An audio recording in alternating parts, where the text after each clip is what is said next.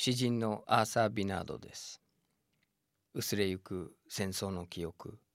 あの時代に残してきた思い探しています。今週は71年前の8月22日鹿児島県の悪石島近海で撃沈された学童疎開船対馬丸の生き証人平恵子さんの話です。1944年7月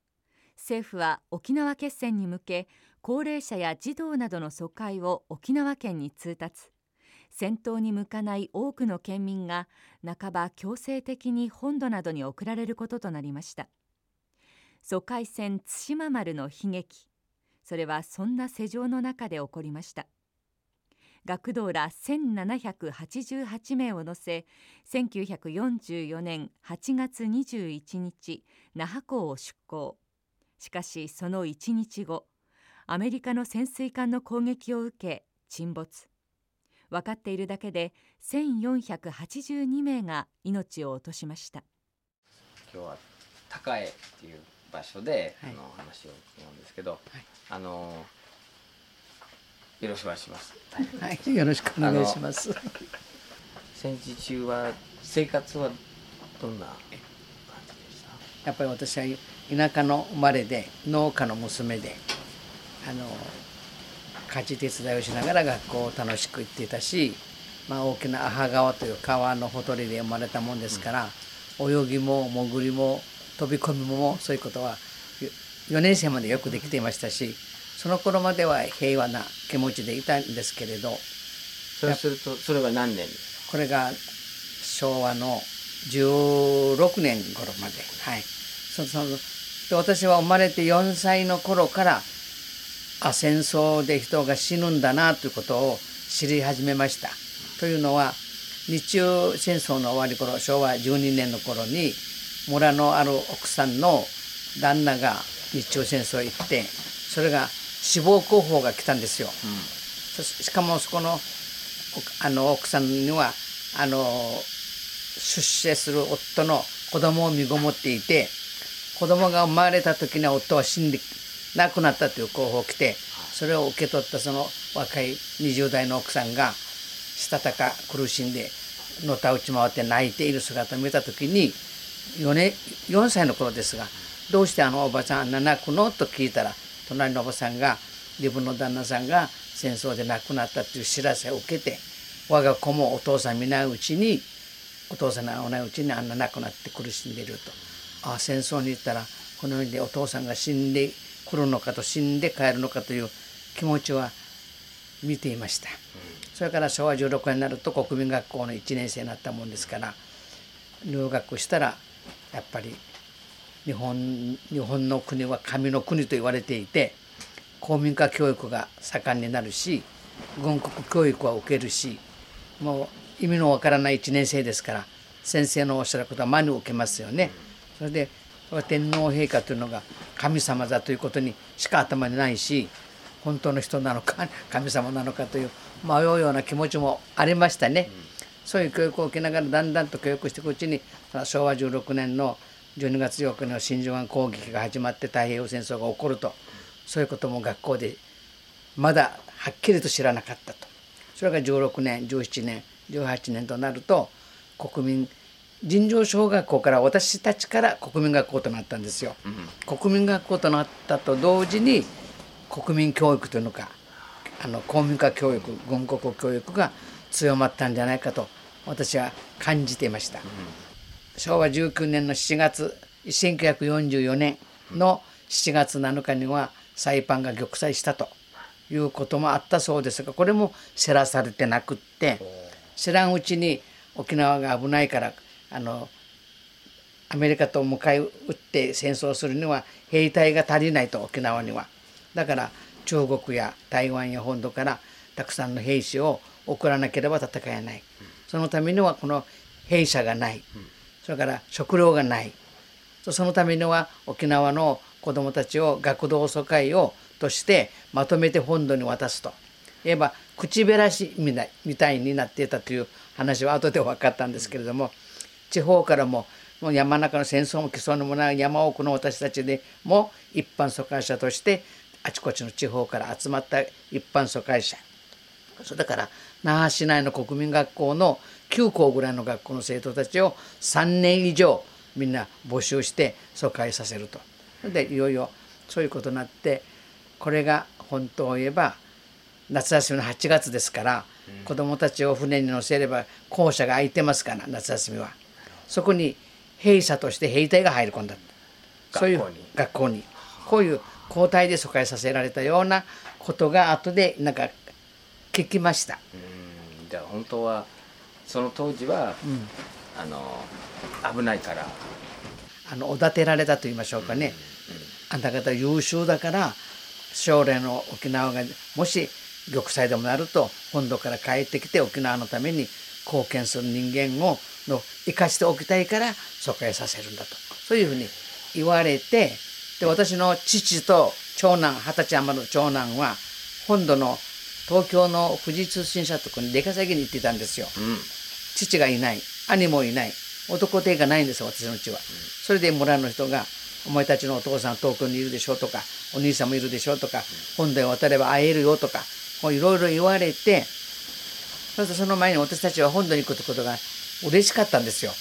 うん、田舎の村へ生まれ育って何も見たこともない私たちにとっては憧れでした本土へ行くのは。そのその憧れの一つに雪が見られるとか。雪。雪がないからこっちは雪が見られるし、ね、雪合戦もできるしとかそれから電車電車汽車に乗れるよとかそれが憧れで行きたい行きたい行かせて行かせてってしがんで母はちょっと待ってちょっと待ってて母はもうとっても悩んでいました。ゆかすことが賛成ではないですよ。子供を話すってことがそれでももうしょうがないからっていうことで特にあの政府としては引っ越させたいのはあの戦争の足手まといになるような戦力のない年寄りや子供を出したいわけですよね。だからうちの祖母も67歳になるけれども行けって言われですよ。東京に息子がいるでしょうとか。なんとでうちの祖母は嫌がってました。戦争が来て死ぬなら自分の家がいい自分の村がいいと言ってもでも危ないからね孫も行くし一緒に行きなさいと。それからまた女学校に行ってました姉がうちの姉は名護の三工場でしたけど夏休み帰ってきたら母がもう疎開すること決まったもんですから500人ぐらいの人口から40人出ましたからね。で私の家族が6人でしたがであの母があの長女の姉にですね女学校の姉にあの本土行くと共通語がおばあちゃんは標準語がうまくできないからお前がついて行きなさいと。そしてあの姉が行くことになって祖母も行くことになって次私が行きたい。それから6年生の兄も行きたい。次東京に行ってる兄の言い名付け結婚の約束したお姉さんがいましたからこの際一緒に行って東京行って結婚しなさい。でもう一人はいとこですけども恵子が行くなら私も行きたい。ってついてきたのが時子という隣のいとこの同年生4年生。これもだだこねてお父さんが「お前は恵子と同じ家族じゃないから行っちゃいけない」と言ってももうわめいて泣くんですよ。あんまりわめくもんですからもう根負けしてお父さんは防衛隊に行く前に勝手にしなさい行けばいいって言ったら喜んで乗って私の家族は合わせて6になりました67歳の祖母それから17歳の女学校の姉それから12歳の兄それから9歳の私21歳の兄嫁それからあの時子が私と同じ9歳10歳の9歳か10歳かので6人。その他私の村から34名合わせて40名あの小さい村から出ました。40人行って助かったのは3人だけ。あと37人は戻らなかったです。海にそのまま沈んだまま。あれはサメにやられたかどっちか分かりませんけどこの3名だけ生きたっていうのがこの3名が私の家族の6人から3名です。私と女学校の姉と兄嫁。3人が女3名。で6年の兄も来ない。それから祖母も来ない。それからいとこの時子も来ないです。だから私は今でも時子のことで悩んでいるしあなたが行ったから溶け込む行ったんだろうと向こうの兄弟親は思うしまた実際にあっちのお母さんに言われましたからあなたは生きて帰ってきたのにうちの時子は太平洋に置いてきたのってそう言われたからドキッと胸刺される思い。今もその悩みがあってでもこの長女の姉が「恵子さんあんたがね悩んでもしょうがない。これは運命なんだからうちのお母さんが言ったものに対して気にしないでいいよって慰めてくれたから少しは軽くなりましたけどね。戦争のために一緒に友達として行ったがために帰ってこない。それを向こうの親に言われた。本当に6年4年生の小さな女の子の胸刺さったっていうのは今でもその刺さったトゲが抜けないような気持ちでいるんです。戦争さえなければ仲良くしていとこだし元気でいたはずなのにねという気持ちで。それからまあその話前後しますけど那覇から出たのが対馬丸。那覇市内では親たちもみんな反対者も多くて、うん、子供たちはねアメリカの潜水艦に何隻も日本の船がやられたっていう情報はあったみたいですね、だから親たちの希望は軍艦にしてほしいと。軍艦は強いから。だけどそうします。軍艦に乗せますよと言ってまたあの父兄に安心させてそれなら行かせましょうと言って募集して集まったら対馬丸になってるんですよ。那覇市内の学童は対馬丸にそれから一般疎開者ってこの、ね、地方から行った人たち大宜味村国頭それから名護市ですね。金とか読谷とかああいうところから行った人たちが一般疎開者で那覇市内の学童は約800人。ここは親がいない。載っていませんね。みんな学校の先生が引率。そしてあの一人の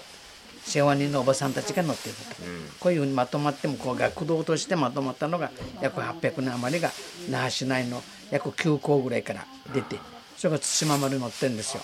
で一般疎開者も乗って合わせて1777名が対馬丸に。だからみんながっかりしてみたいですね。軍艦と言ったのにあの対馬丸かっていうふうになって。対馬丸はでも立派な船ではあったでしょ？あのねこの船は大正時代にとっても古い時に作られていて相当老朽化していてあまり走れなかった。だから3隻出たんですよ。行空丸対馬丸勝浦丸って。3隻が疎開船なんです沖縄の。で対馬丸には那覇市内の学童と私一般疎開者が1700余り乗ってそれから行空丸勝浦丸は与那原あたりそれからあの早原あたりの人たちが乗って3隻が沖縄から出ていく疎開船なんですよ。うん、あとの2隻は護衛艦といって駆逐艦とかね巡洋艦とか砲艦とかなんとかやってこう日本のの軍の砲艦が乗ってなって5隻があの1944年の8月21日に那覇港を午後6時35分出港しましたね。うん、でみんなワイワイワイワイ乗っていて私たちもだんだん乗っていて船にも大きい船でびっくりして、まあ、船乗りますけれどで一晩そこで泊まって夜が明けてそれで翌日夜が明けたら5隻の船のうち4隻は姿がないんです。アメリカの潜水艦に察知したんでしょう。逃げたんだそうですよ。で対馬丸は呪い遅いからうっちゃられてるんです。4隻はもう逃げたんだと。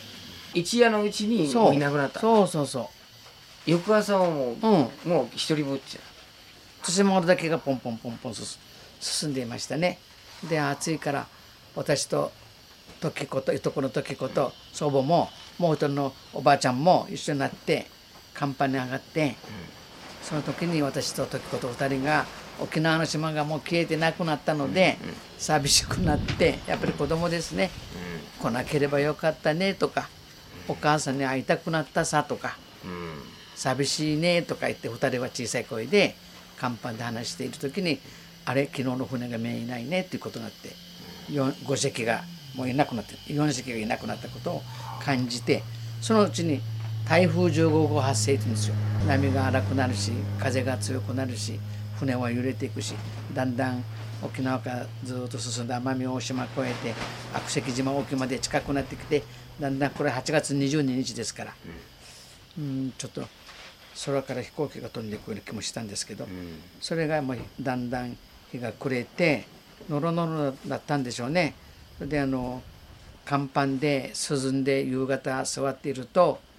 後ろの方に甲板って言ったら私と祖母と時子ともう一人の親戚のおばあちゃん。この親戚のおばあちゃんも行きたがらないのに息子が横浜大学の教授をしてるからそこ行けば息子に会えるよとなだめられて乗ったおばあちゃん。もうそっちゅう文句言ってましたね、うん、私は助かりませんよ。太平洋にこぼされに行くのと同じだと言ってました。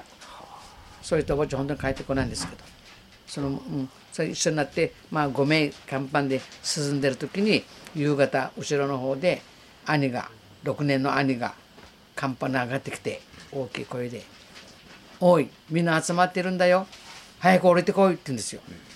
みんな集まってる。早く降りてこいって何かと。それも不審に思いながら年寄りを手を引きながらもう高い甲板から揺れる縄場所がみたいなの揺れて甲板から降りていって下の寝室の方へ行くと行くともうみんなそこにワイワイ集まってるんです。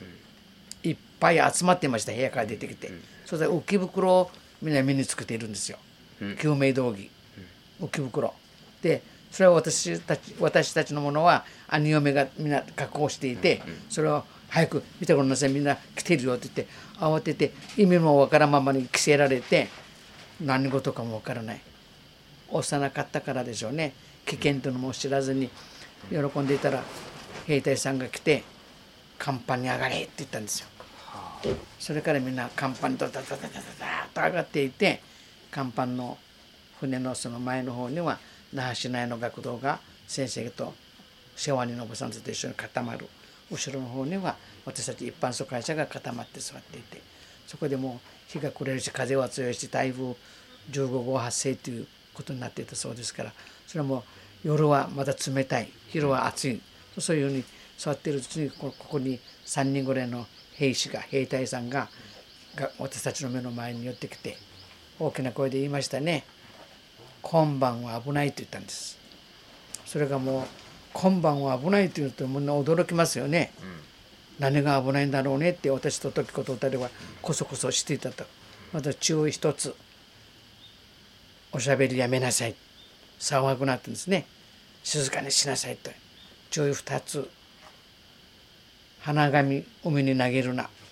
サトウキビをかじっている者がいるけどそのサトウキビを海に投げるなと。それから3つ目には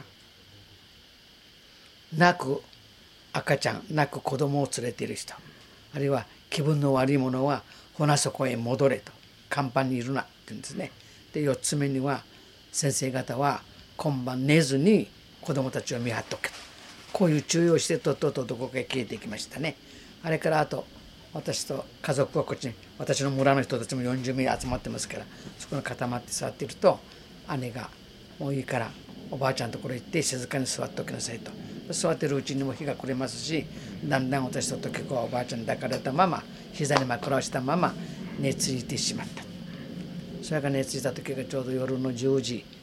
12分という記録がありますけれどもボーンボーンという音で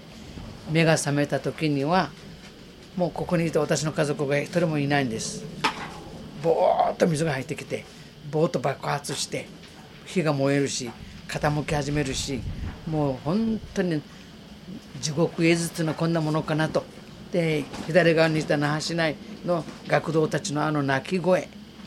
もううるさいですよね本当に耳がつんだくほど「お母ちゃん助けて兵隊さん助けて」とか「先生はどこ行ったの?」とかもう本当にあの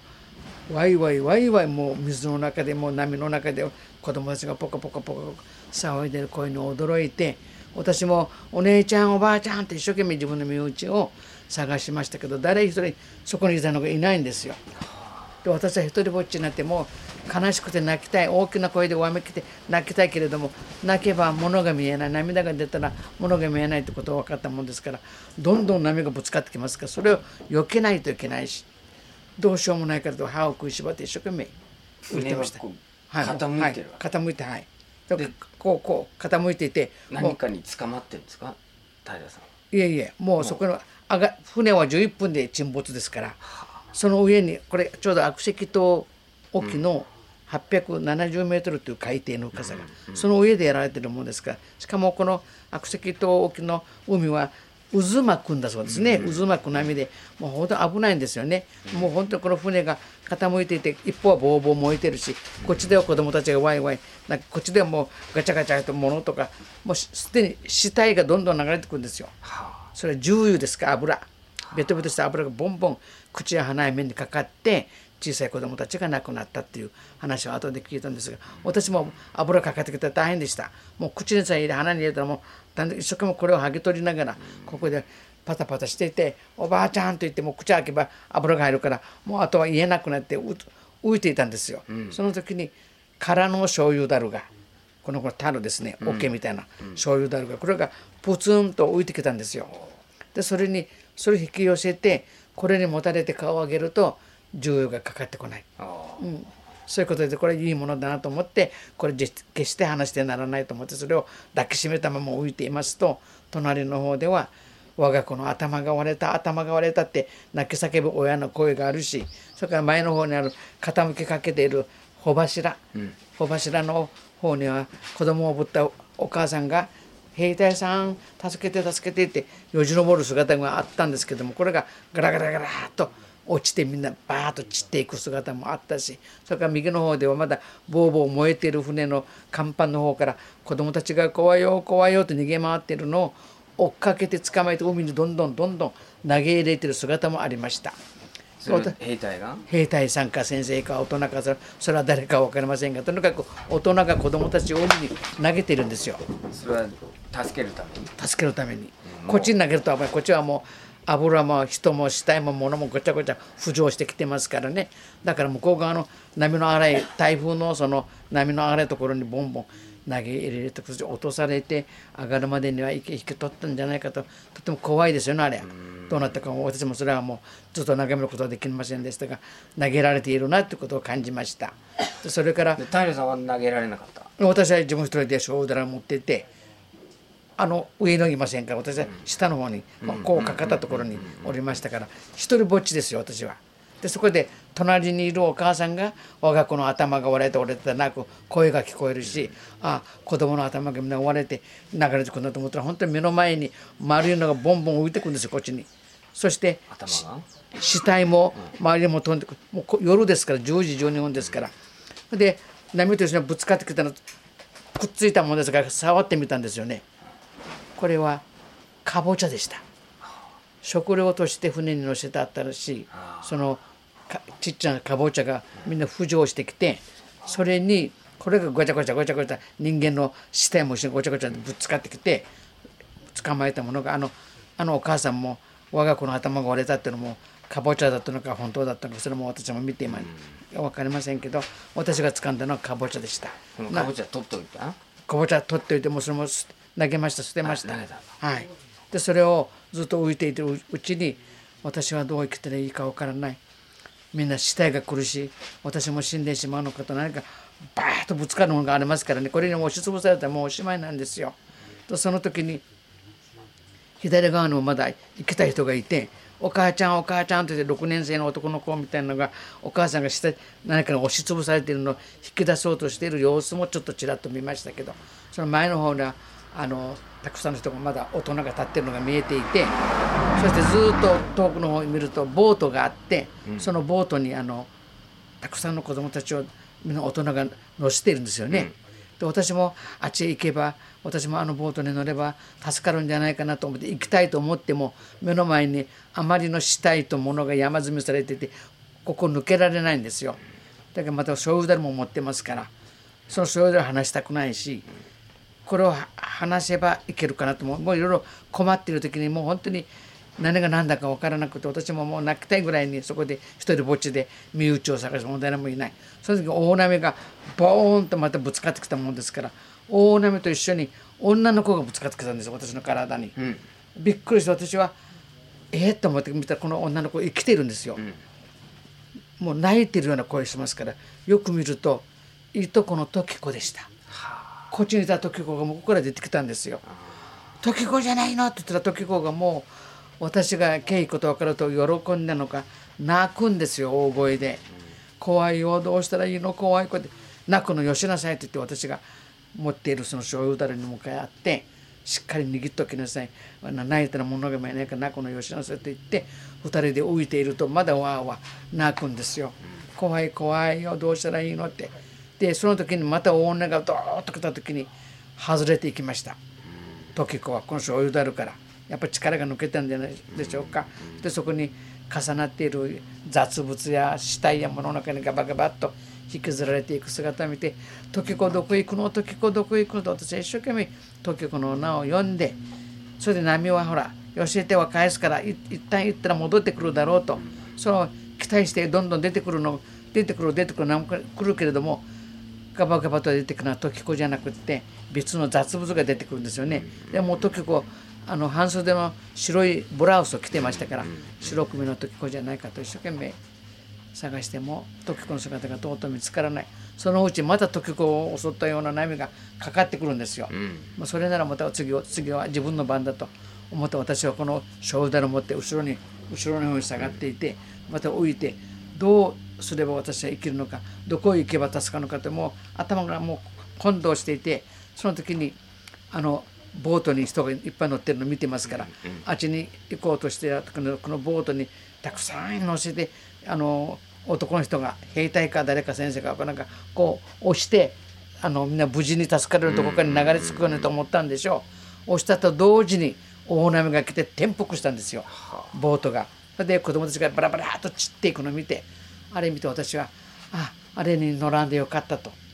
もし乗っておればあんなことされたかもしれんという思いをしながら眺めていてそのうちにどうすればいいかどうすればいいかと思った時に50メートル沖の方で人が騒いで音がするしざわめきが聞こえるからあ向こうには人がいる大人がいるなんかすがれるものがあるから人の声がするんだと思って私は向こうへ行きたくなったんです。その時に行こうと思うけれどもなかなかこの醤油だら持っていったら抜けられないしそうする間に何かふと思い出したことが母が別れる時に「さよなら」という前に4歳の弟をおんぶして7歳の妹と3人残ったんですようちには。その時に母が大きな声で「恵子時子武義」っていうのは6年生の兄。3人の名前を大きく呼んで来年の3月きっと会えるからそれまで辛抱するんだよ泣くんじゃないよ我慢するんだよっていうようなことを母が大きな言葉で投げかけたのをつい思い出して、来年の3月きっと会えるとお母さんが言った。だから私はお母さんに会えるまで会えるまでは死にたくない。何としても生きて帰りたい。生きて帰りたいというその生きたい生きたい気持ちがいっぱいあってあのざがめく方へ行けば助かるかもしれんと思った私は、この醤油だるを捨てましたこれでは抜けられないから。なぜ捨てたかというと泳ぎができるという小さな自信がありましたから、それはこれ持っておくと抜けられないから。これ捨ててもったいないと思いながらも捨てて死体や物をかき分けてかき分けてそこを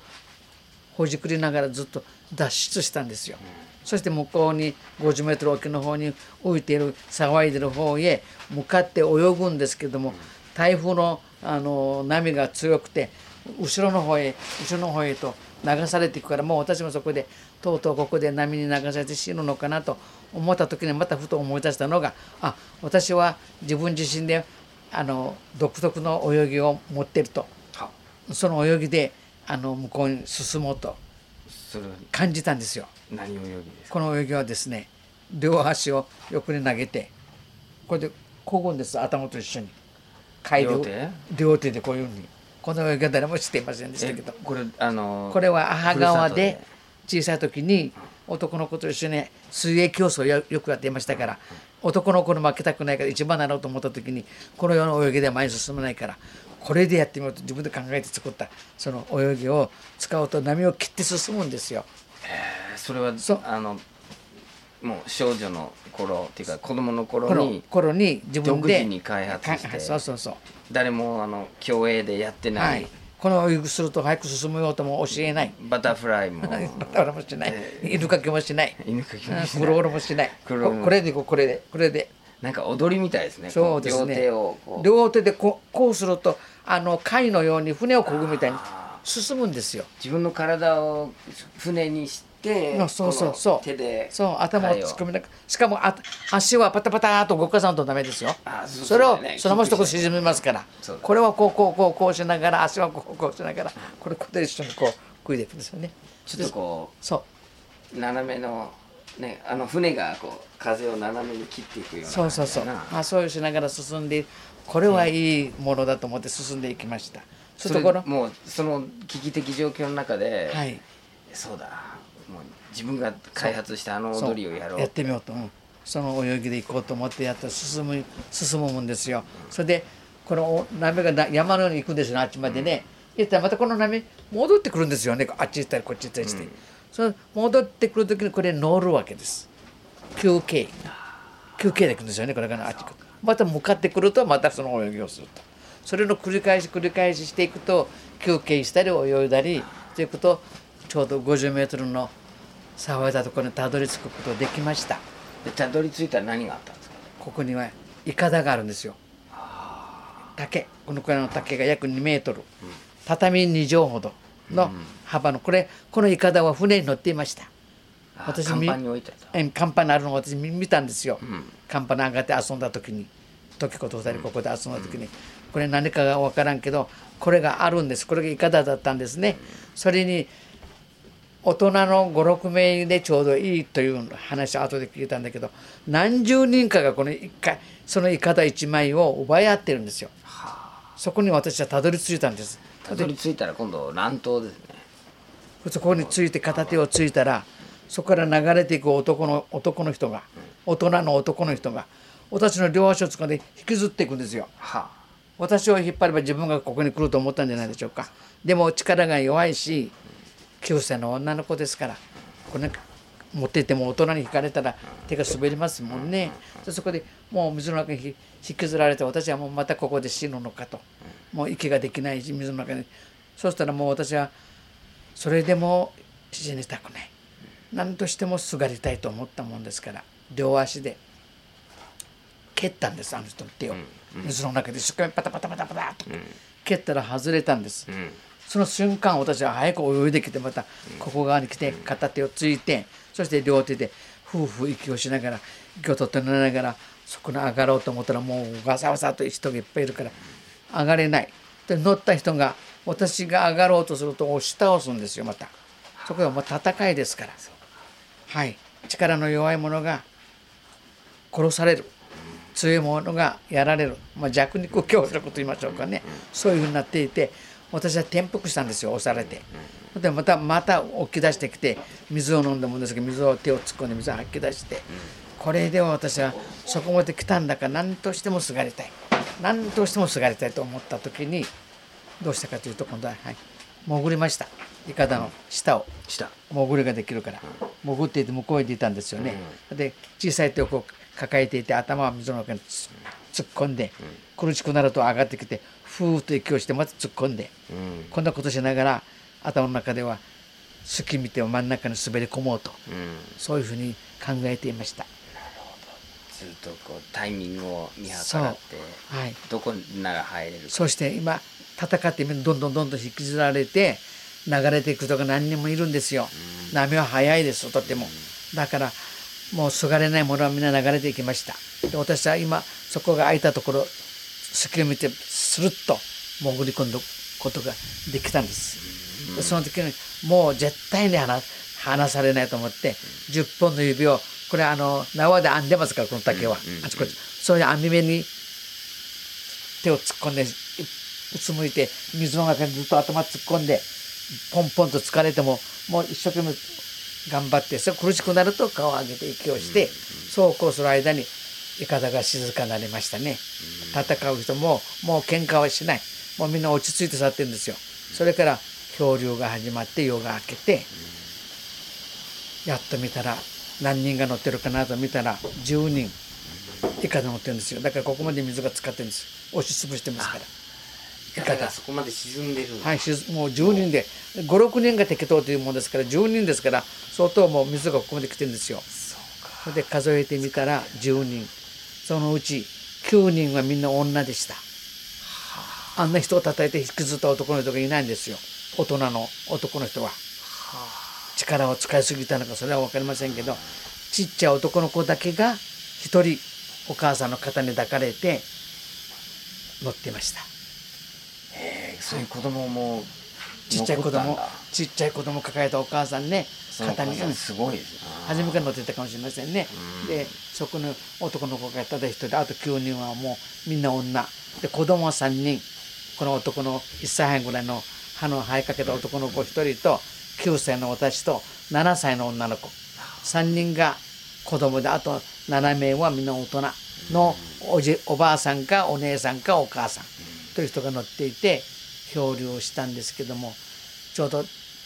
台風の余波もあってまだ波は強かったけれども遠くの方にこうして浮き沈みをしながらたくさんの漂流者が浮いているんですよ。うんでそこを見た時に私はあ向こうに私のおばあちゃんやお姉ちゃんや家族がいるんじゃないかなと思ってそこに行きたいなと思っていたんですが怖くて行けませんでした。これはサメでした。人食いサメがボンボンと引きずっていくのを見たんですよ。もうもう向こうに身内がいると思っても行きたくない。怖い。もうやられると思ったもんですから私は行きませんでした。悪石島の沖の波は渦巻いていて向こうに流れるのとこっちに流れるのがあって向こうは向こうに流れて私たちはここに流れるんですよ。うん取り寄りつこうと思ってもできなかったんですね、そういうことでもうとうとう離れてしまったけどサメが相当暴れていたよようですね。向こうで助かった人の話を聞くと群れてきたんですよサメが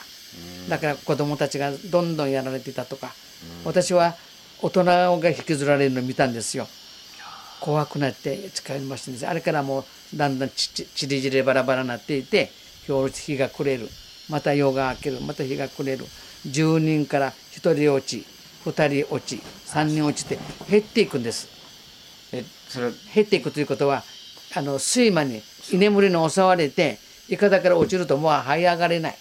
波に流されていくんですよね。で私はちょっと真ん中にずっと掴んでいますから。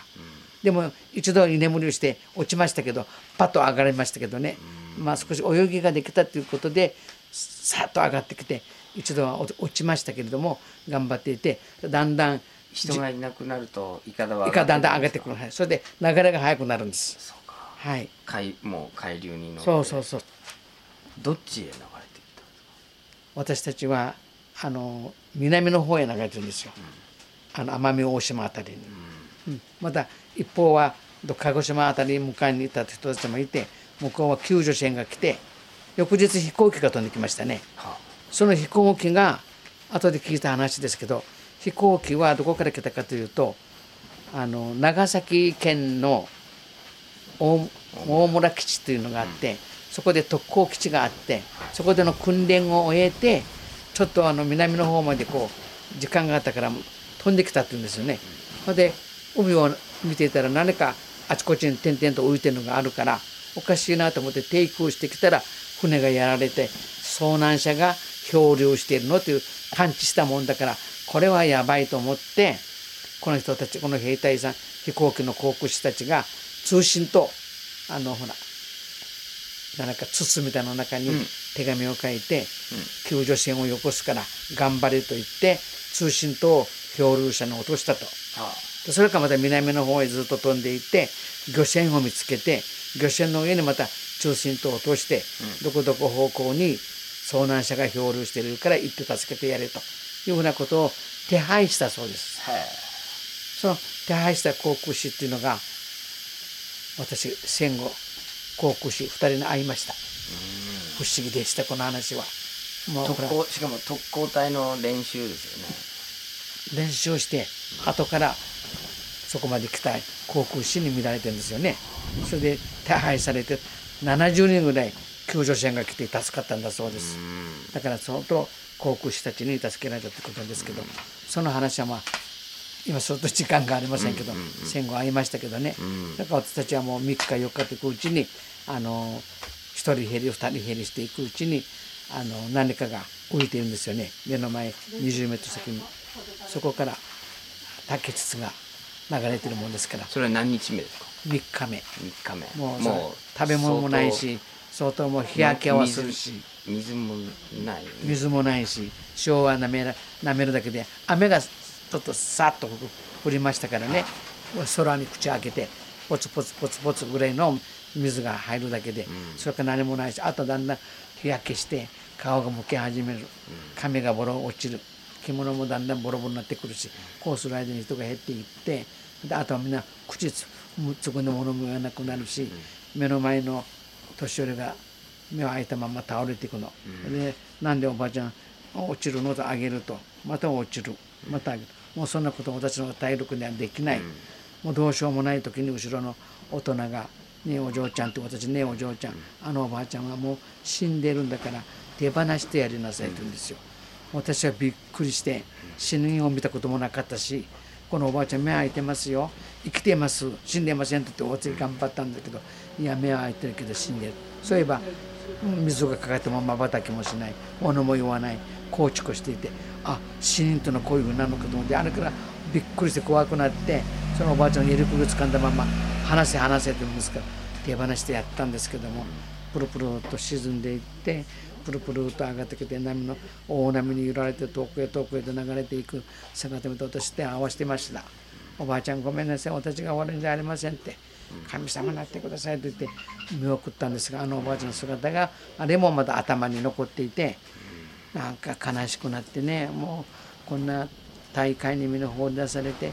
な子供たちがみんなサメの餌食になったりして本当に悲しいなと今もいつも思うんですよ。自分は何その時身にまとってんですか？服はどのえ服は半袖のブラウスとモンペ。モンペってもう母親の着物で作ったモンペですね。ゴムゴムつけてそこにも紐つけて。そほとんどあの頃はモンペっていうのがもう戦戦時服みたいに作られていましたからこれ持ってて救命道具が持ってますよ、そううん、でも水がブクブクかかってきてだんだん重くなりましたね。あまり今のようなゴムではないですよ。テントカバーみたいなもんですから長らくつけてると水が吸って重くなるという話でしたけど粗末な置き袋ですね。脱脂麺を詰めていて脱脂麺がないものには藁も入ってたっていう話も聞きましたけどね。中身は見ていませんけどそういう話が後で聞きましたけど。それで3日目にでその3日目にその筒が流れが流れてきてそれを食べ物かもしれんから取ってきてって私に命令するんですよ大人たちが。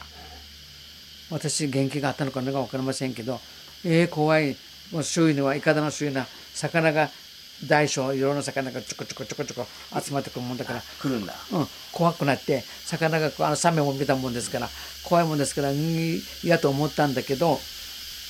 もうとてこいと言われているし食べ物かと思うと自分もお腹が空いてるし食べ物だったらと思ったら取ってきたい。それでもうよしと思って覚悟してその置き袋を脱いでそこに売っちゃって飛び込んで取ってきました、20メートルぐらいでしたから、泳いできて片手を脇に挟んでこのこの辺を泳いできて、取ってきてそしたらもうちょうど二節ですよね。二節。うん。でこっちの方がこう斜めに切られていてこういうふうに浮いてるんですよね、ここ重そう重そうに。でそれを抱えてきていかだに上がってきたらこの節のここに穴が開いていて、何かコルクみたいに線がされてるんですよね。でそれを引き抜いて見たんです中身を、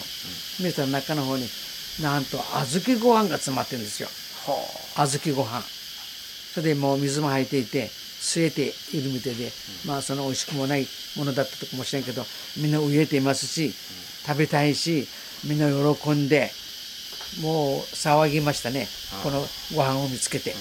でそれを割るのが私の仕事でもう割るために手を切ったんですけどもう割って配給する。その前に私には心の中で悪さが出てきて、み自分が取ってきたんだから一口は口に食べてみんな配給しようと、そう思ったんだけどみんなが見張ってるからその欲張りもできなくって、それじゃあ少しずつ配給して最後に多めに自分を食べようという気持ちも起こって配給していると3番目のおばあちゃんが私に言いました「ねえ子供さん私の分はいいからあなたが食べなさい」って言うんですよ。えおばあちゃんいいんですか？うん私はいいあなたが食べなさいと弱々しい声で言うんです。で本当のおばあちゃんいいのっていいあなたが食べなさいって言うもんですから。ありがとうねおばあちゃんって。おばあちゃんのあげる分を自分の口に入れてそれからまた順序に少しずつ入ってきて。その時はですね7人。3人はもう行方不明。いつの間に消えたか私も分かりません、うん、夜が来る昼が来るですからもう大波にやられていくしね。それからあの赤ちゃんはまだ生きているんですよ。男の子は。うん、でやっとみんなが3名3名こう流れると浮きますよね。で水がこっちからだんだん下がってきて。初めてお母さんは我が子を抱いておっぱいをね飲まそうとしたらもうおっぱいが出ないんですよ。栄養もないし。でこの男の子はもう歯が生えてますから歯型で乳首を噛んで血が出て痛い痛いというくらいもう食いちぎられるぐらいに子供はしゃぶるんだけどおっぱいがなくって、とうとうこの子も上と寒さで息引き取って死体を抱いて泣いて早く近くの陸地でもどこでも上がればなんとかできたのにと言いながら我が子を亡くなった我が子を抱いてそしてこんなすうちに夜が明けたら抱いた子供がいないんですよ。崖から流されて行方不明になっていました。それうん、でもお母さんは生きていました。はい。でまた漂流するとまあちょっとその小豆ご飯を食べたことだし、うん、少しは元気出たかもしれんけどそのうち私はやや多めに食べていますから、まあ、元気が出た割にはお腹がぐるぐるになって、うん、うん。ちがしたくなったん。ですよ。うん、でそこに寄ってきてもううるさいもんぺの紐を解いてお尻をからげてうんちすると、うん、そこにうんちに向かって寄ってたかった魚が、いっぱいカタカタと寄ったんですね。骨に似た魚がみんな集まってきて、それでそれをこのこの人捕まえてくれたらいいのになと大人たちがいるんですよ私の後ろには。誰一人そのお魚を取ろうとするといないんですよ。見ていても取れない。もうふらふらふらついてますから。で私なら取れるけどなと思っていてもあっち向いてますか？できないの？私はできないから。ああもったいないもったいない。この親たちその大人たちを取れないのかと思って非常にもうハラハラしていました。取ってくれたら大事な英語になるのにと思いながらも取れないうちに不意に頭上から飛んできた飛び魚があるんですよ。飛び魚飛び魚が。でそのまだ水が残られますからそこをぐるぐると逃げ回るすると目の前にその飛び魚が飛んできたもんで私はもう後ろから来たまま飛び魚を追っかけて捕まえましたなぜかと私は魚を捕まえること怖くない、というのは国民学校4年生までは男の子と一緒に魚釣りもしていましたから。それを捕まえたら尻尾を捕まえて向いてやけどピリピリとやけど逃げるところすぐ上の方を掴んで首を掴んでギュッと握って羽が生えてましたね。これが飛び魚というのは初めて捕まえました。飛び魚というのは。初めて見ることだし初めて捕まえるっていう。私は川川での魚釣りですから、そういう魚見ていませんから面白い魚だと思いながら握っていて息を止めて逃がさないと握って早く食べたいけれどもお尻をしませんといけませんので隣にいる親子、ね、7歳の女の子とお母さんに後で一緒に食べるから預かっていていって預けてそこでずっこけながらもう波にもう波はそっちをこう揺れますからそこでもんぺんにも結んでさ魚を食べようかと言ったら一切れもありませんでした。みんなで。食べられて私が捕まえた魚なのにもうないもんだから空を眺めて初めてポロポロと泣きましたね。お母さん私が取った魚がないって言ってお母さん用意して泣いてるんですよ。で弟妹たちの名前も呼んであんた方はおいしいご飯食べて今頃暖かい布団に寝てるんでしょうとかね。そういうふうにもう愚痴をこぼしてポロポロと始めて泣きました。ここまでも歯を食いしばって泣かなかったのに、まあ、でもいつまでもないでおれんからまた漂流が始まってね4日5日となるんですよ。で人はだんだん減ってその後魚は捕まえられない？もうもういけません。子供の帽子があるからこれで魚を救えという人がいました、私に言いつける人がいましたけどもなかなか救えないんですよ。魚は逃げ早いから、まあ、そういうこともっとあれかなと。魚を一匹も取ってませんしそのまま流れてるうちに私もあなたが食べなさいと言ったおばあちゃんもその翌日はいなくなっていましただからもうどんどん減っていても5人？5人が海に流れて5人が乗ってるんですよ。それからもうずっと行くうちに今度は前の方からサメが来るんです。一匹向かって。それで私は前の方にいました。雲ですけれども大人たちはもうどんどんどんどんあの島って言うんですよ。あれ雲ですよって言って、まあ、島、いや違います。雲ですって言ったら、いや島だからもうこう向けて焦げてんです。それでもう波は別にな流れるから近づけないしだんだん行くうちにもうあと諦めてそサメが来る。もう私は覚悟しました。今まで頑張ってきたきたけれども魚の餌食になるんだなと思った時にはもう最後の祈り天の神様と海の神様にお願いをして助けてください助けてください。みんなもうみんなこうやってました。落ち着いてずっとうつむいて。もう来た来たと。もう私は覚悟してそしたらもうなんか何の音もないからちょっと目を少し開けてみると横に連れて行ったんですよ。サメが。そのサメが。でっかいサメでっかいサメが、うん、ああよかったってみんな胸をなで下ろしてそれからまた漂流していくうちに日が暮れてとうとう6日目になっていましたね。6日目に救助されそう。ある音が聞こえるんです。島に近づいた音が。もう今までもう本当に何も見えない。船が来ないかとか見ても何も来ないけれども岸打つ波の音。ドドドドドド。でザラザラザラと浜辺のね波打ち際の音と。これは山あの田舎にいる時によく浜辺で遊んだ私はその音を聞き慣れていましたから。あこれ陸地に近い音だなと。岸打つ波の音に違いないと思って皆さんに言いました。岸打つ波の音じゃないですかと。ドドドドドド。ザラザラザラと。それは間違いないなと思ったらだんだんだんだん大きく聞こえてくんですよ。うん、で私たちのあのいかだは上げ潮に乗ってどんどん進むんです前の方に。うん、とうとう私たちのいかだがこの島に着いたんです。そしてガラガラガラガラと波打ち際にストップしたんですよ。上陸した上陸。自然上陸。自分たちが何も焦がずに。焦がずに。自然漂着。はい。しかも岩場にぶつけられて粉々になるんじゃなくて、はいはいはい、ちゃんとこうそう。運が良かったと思ったんですけど、ね、奄美大島は岸壁の多い、はい、あの海端らしいです。だから岸壁まで行ってそこまで助かったのにぶつかって転覆して死んだ人も多くいたという話、うん、でも私たちはその上がったところにちょっと岩場の間を抜けて通ったんですよ。それでもう早く降りようと思って降りようとしたら足がガタついて歩けない。もうそれで四つん這いになって這い出す。そしたら7歳の女の子をあのお母さんが黙ってお家の背中に乗っけるんですよね。で私は嫌だなと思いながらも落とすわけにもいかんからこの子をおんぶしながらで口はそこでしたから這い出して下ろしてで大人たちも四つん這いになって降りていった行きましたね。それから上がってさあ5人がみんな降り5人が一緒に降り降りました。であの女の子は私の背中で「お母さん」って言うんですよ、うん、お母さんになんか返事もしましませんでしたけれども上がってしばらくして夜が明けた。そうするともうあの人がいないか家はないか、ね、明かりはついてないかと、うん、一生懸命目を張ってみてもいない見たらここは奄美大島の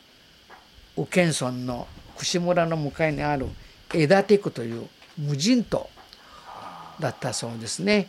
これ私たちは無人島に自然漂着6日目に自然漂着してるんですよ。だからもう焼けた顔は焼けただれるし髪を抜けるしもう今でもひょろ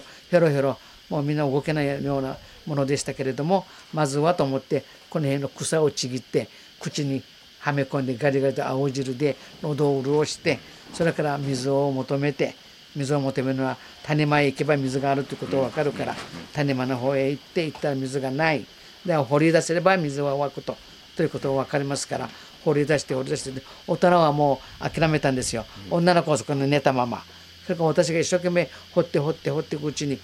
泥が手についたものが泥が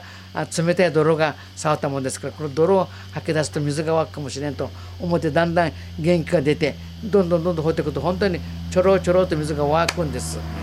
それをで自分から先に口を中に突っ込んで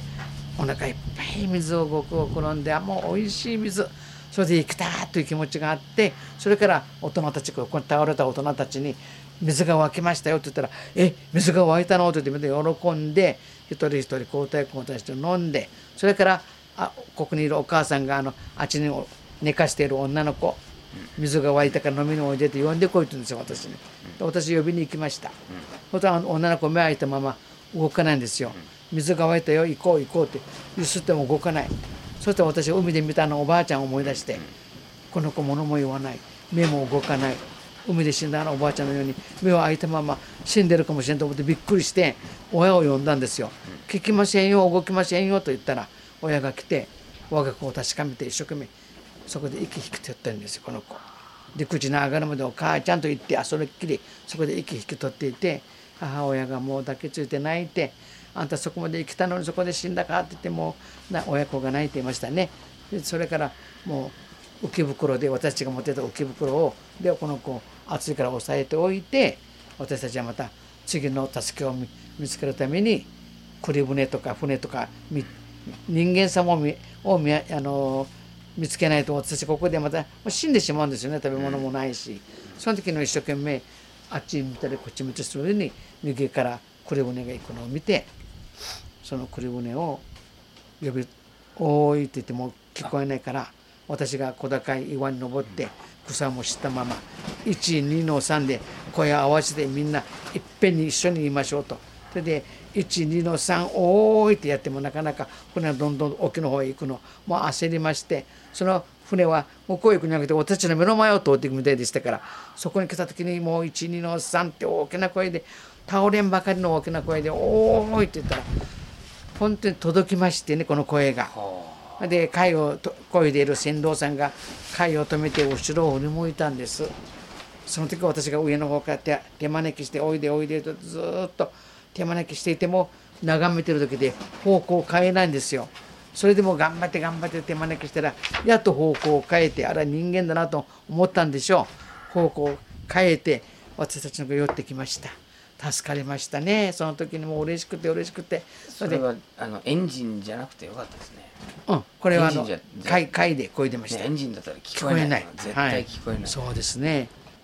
私たちの声が風に乗ってねこう去っていくような気もしたんですけどね。届きまして。でもその人一人。いやいや一つの二層の栗船だけどなんか3名か4名ずつ乗ってるんですよ。2つの船に。で方向を変えてこっち来ましたから。で私たちはもう浜の方でもう本当に嬉しくて嬉しくて。で上がってきたらその船頭年取った船頭さん古ぼけたもグアラ帽をかぶった大きな体格のおじいちゃんが私に「お嬢ちゃんよく頑張ったね」って私がこうやってることが分かったんでしょう。よく頑張ったなって言って褒めてくださってそれから「さあお食べ」と出したのが飯盒に柔らかい黒砂糖と柔らかい白いご飯の入ったのが差し出されてそれを私たちは持って突っ込んで食べましたね。で私が先に食べてで残して大人が食べて、それからあの女の子は亡くなった女の子も死体を乗せてそれで私も乗ってでそのおじいちゃんが私はちっちゃいからショートを抱いて自分の守りに座らせて、それから自分のかぶった帽子を私にかぶせて、それで船をこいでその沖村の串村という診療所に私たちは無事収容されてそこで手厚い看護を受けて食事もしてそこに来た時には村人がいっぱい寄ってたかってきて不思議だったんでしょうね。何者かと思ったんでしょう。でいっぱい来ても見物人がいっぱい寄ってきて窓からも見物人がいたりしてそこにきびなごって言ってあのほら沖縄でスルルワートですけどきびなごを差し出す人もおればゆで卵を差し出す人もいるし暑いからクバの扇で風を送るおばあちゃんとかいたりとか大変親切にされて一晩ここで収容してお医者さんにも見てもらってそれから翌日夜が明けたら日本の船が来てんですよ。軍艦みたいのが。輸送船か貨物船か。この港に来て「遭難者はいないか?」って言うんですよ。こちらに遭難者。で降りますよって言ったら出てこいって言われて私たちフラフラしながら出ていくんですがお医者さんに言わせればこの人たちはあと23日ここで静養させたいと。であの女の子も浜辺で仮装してもらってねあの竹切れや棒切れやそうめん箱のこれでなんか焼いたとか言ってそのおばこの親にちゃんと遺骨をね持たせてくださってふらふらしながらまた船に乗せられて静養させられさせてくれない。させてくれない。もう日本の軍隊の命令は絶対服従ですよ。出てこいと言えばいや行きませんと言わさない。出てこいと出ていかないと困るんですよね、うん、で無理やりまた船にまた乗せられてそれから奄美大島近くのコニアという小さな町の方に一箇所にみんな集められたんです。遭難者を。この目的は観光令というのが敷かれていて絶対その対馬丸が沈没したということを言っちゃいけない。口止めするために一箇所に集めたっていう後で分かったこと。え自分たちがこう助かったっていうことはある意味日本政府にとって厄介なもんだそうそうそう。本当は全滅の方が手間暇かけなくてそう。この生きた人たちがあちこちで不意打ちをすると日本は負け戦に向かっているんだな。船はどんどんやられてるんだなと思わせたら士気が落ちるから行っちゃいけないという観光令が敷かれたようですよ。これが怖いですね。それで一箇所に集められた自分たちが二度殺される、うん、一度撃沈で殺されて見放されて見捨てられて、うん、今度はその体験も、うん、あの伝えられないってもう一回なんかはい。だから那覇に帰った子なんかあの人力車に隠れてずっとこうあの引っ張られていって行っちゃいけないということであの閉じ込められましたよ。この部屋にいるとその皆さん集まってますでしょ？そこであのお金を持ってる人がいるんですよ。お腹の中に隠して。ずっとずっと。漂流しながらも。それが濡れてるお金ですから、庭に縁側で干して、これが乾くとそれであの何だか買って食べるっていうのかな、入り口の方に物売りが来るんですよ、その物売りさんのから物買うんですが買う時に歩けないみんな体が弱いから私が元気あったのかねお嬢ちゃんあれ何個買っておいで何個買っててお使いさせられるんです、でお使いされた私の心の中では買ってくれると分けてあげるだろうという頼みもあるのに買ってあげても待っていても分けてくれないんですよ、みんなケチンボだね。私に顔しておきながらちょっとでも普通なら子供に分けてあげそうだけどなと思いながら分けてくれないけど情けないなと、でこんなことしているうちにあとは人のその人相まで見てこの人優しそうだからこの人のものを買ってあげたら分けるんじゃないかなというこれまで見て私買ってくれてもやっぱり分けてくれない。大変悔しかったですね。それを見ていたその物売りのおばさんが「お嬢ちゃんあんたお金持っている?」って言うんですよ「いや持っていません」って「あんたどこの子?」って言うんですよ。どこの子でどこかで何回も聞かれるけど誰一人分かる人いませんよね。沖縄県アハと言っても誰も分かりませんから。言うまいと思ったんだけど「ねあんたどこの子なのよ」って何回も聞くから「沖縄県アハです」と言ったんです。そしたら通じたんですよこのおばさんに「えあんたアハの子なの?」って。私はあんたの村の隣のアダのものって言うんですよ。アハとアダ隣同士ですから。8キロ離れてます。だから「えアダの人なって懐かしくなってなんかふるさとに帰った気持ちがなってあああです私はあだですと言ってそれからただで私のあんもちゃんあげるんですよおばさんが。で嬉しくなってわざとまた見せ見せびらかして食べましたけどねそれからこのおばちゃんがこっちのご飯おいしくないからうちは魚屋さんだしそれから食堂もしてるからうちへ行こうねと言うんですよ。もう嬉しいですこっちから連れて行くというからそれで行こうとしたらこの服装を見てこの顔を見てこれではね野良犬に追われるからちょっと待っとってって言ってうちの娘の洋服取ってくるからって言って出て行ったんです。で入り口に待ってたらしばらくして来てその人に連れられて着物上着はもうボロだから捨てよう。で血箱に捨てて。もんぺいはこれお母さんの着物で作ったら親の形見だからこれは大事に持って帰り包んで持たせて。でもこのおお嬢ちゃんのワンピースラブラブのワンピース着せてそのおばちゃんの後を追ってちょこちょこ出ていきました、でそのお店に行くともう刺身やら何いろいろごちそうがあって楽しくて遊んでいるとまた他の人がその店の前を通ったんですよ、男の人が。塚山長吉というんですけどその人をよ、うん、その人をおばさんが呼びましてね「ちょっと長吉長吉ちょっと来て来て」ってよ食堂に呼びました。でその人はのれんをくぐって入ってきて「なな何のこと?」って言ったら「この子見てみなさいこの女の子見てごらんなさいよ。母の子らしいよ対馬丸でこうなってこうして上がってきた子らしいよってこのおばさんが一生懸命説明してあげてるんですこのおじさんに、うん、そしたらこのおじさんが私の顔を対面して「あんた本当の母の子か?」とか「はいそうです」と「母の屋号うちの家の名前の屋号屋号も言ったら「ええー」と言って「あんたお父さんの名前分かるか?」って言うから「はい分かります」とでもうちの父は私が4歳の時東京行ってますから、うんうんうん、あまりお父さんの顔は覚えて覚えるの覚えてない名前は覚えてました。母から聞いてますから、お父さんの名前は何というかというから宮城徹ですと。そしたらもうすぐテーブル叩いて「え「あんたは徹の子か?」って言うんですよ。はいそうです」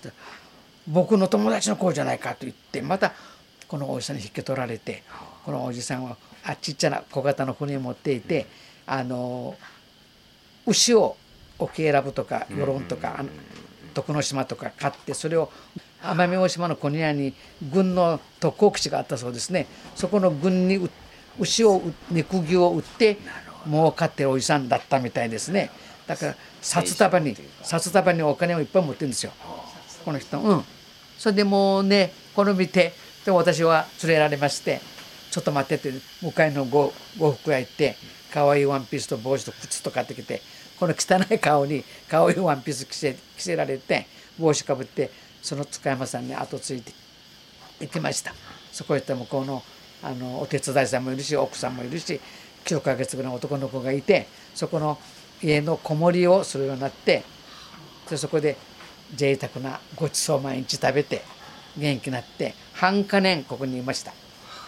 それでじゃあもう小学校4年生国民学校4年生の半分はもう学校行っていません、うん、そこでもう子守りをして学校行かんかとおじさんに言われましたけど町の学校怖いから行かんと言って私はもう子守りをしたりお手伝いをしたりしてその昭和20年の2月に塚山さんと一緒に帰ってきました。私は母のここ母に生まれ島に故郷に、でうちの母はもう反響欄になってるんですよ、うん、6人の家族がいて一人も生きたということがないからそれを対馬丸が撃沈されたっていうのはお母さんも知ってる無事着いたということもないからみんな疑ってるんですよ全部。